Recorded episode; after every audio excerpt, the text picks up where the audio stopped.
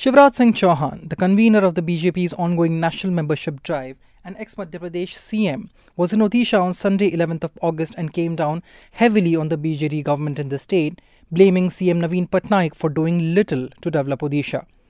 Chauhan also targeted Patnaik for not having picked the Odia language despite nearly two decades at the state's helm, expressed confidence that his party would form the next government in Odisha, and suggested that Patnaik's support to the BJP led NDA had only amounted to a basic and expected nationalist position and did not merit reciprocal generosity when it came to matters of pursuing Odisha's interests.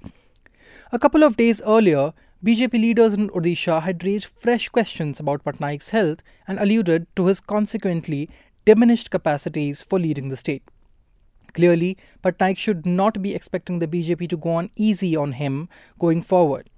This is not something the Odisha CM would have expected when he stood with the NDA government recently on three much debated pieces of legislation and proposals to reorganize the state of Jammu and Kashmir. The bill's passage in the Lok Sabha, where the ruling coalition enjoys a majority, was expected. What came as a surprise, though, was how all the three bills cleared the Rajya Sabha hurdle, where the numbers favor the opposition. And it was in the Rajya Sabha and outside Parliament that the BJD support mattered. Of course, the BJD is not the only opposition party to have backed the government's proposals for Jammu and Kashmir, and after a Congress volte face, the UAPA Amendment Bill too would have cleared the Rajya Sabha hurdle without BJD support. Nevertheless, the BJD's support counted at a time when the government's position was under fire. Importantly, the BJD voted with the Treasury benches when it came to seeing the Muslim Women Protection Bill and the Right to Information Bill through the Rajya Sabha.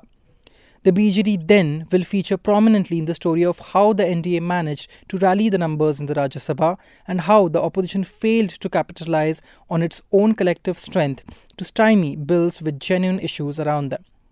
The BJD's conduct might appear curious given that the BJP is presently its principal threat in Odisha, but actually speaks of the political canniness and survival instincts that have made President Naveen Patnaik the rare Indian CM to have notched five consecutive assembly election wins, that too in contest against the country's two largest parties.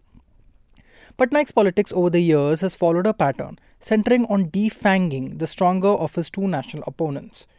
When the Congress was his main rival, the BJD allied with the BJP. This worked for the BJD in 2000, the first assembly election ever contested after its formation in December 1997 and in 2004. On both occasions, a BJD BJP coalition government came to power in Odisha despite the Congress emerging as the single largest party by vote share.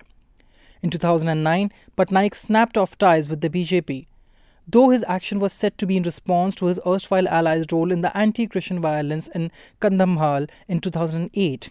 Disagreements over seat sharing may have played a major part in the decision too.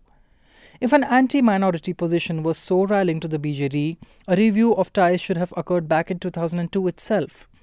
Whatever be the real reason, it is likely that Patnaik calculated that his party had gained enough momentum to take on chief opponent Congress alone and saw little point in shoring up an ambitious ally. The 2009 Assembly election results bore this out, with the Congress vote share dipping nearly 5 percentage points and the BJD's picking nearly 11 percentage points from 2004 levels. The BJP's vote share gains over this period were relatively modest. In the post 2014 Narendra Modi era, when the BJP emerged as his principal opponent, Patnaik changed track to the extent that he didn't consider joining hands with the Congress, an adversary he had emasculated with some effort to take on the BJP. But his larger strategy of defanging his key rival remains unchanged.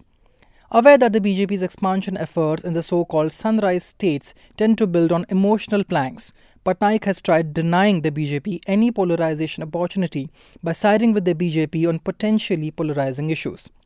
He endorsed the demonetization decision and GST proposal at a time when almost every non NDA party was railing against them, and has now broken ranks with the opposition to support three controversial bills. In recent years, the BJD has also extended support to the NDA in the presidential polls and the election of the Rajya Sabha Deputy Speaker and did not participate in an opposition led no confidence motion. In siding with the BJP on certain issues, Patnaik is also aware that he has much to gain in terms of not alienating the Hindu vote and little to lose given the low Muslim and Christian population, which is about 5% combined in Odisha. The denial of the polarization opportunity to the BJP, together with Patnaik's image of an earnest, clean leader and the Congress's inability to pick itself up, worked for the BJD in 2019. The BJP did improve its Lok Sabha seat tally from Odisha, but the BJD pretty much continues to dominate the assembly. So far, so good, but some things must worry Patnaik. The BJP, given its hegemonic designs, is going to turn attention in earnest to Odisha soon or later.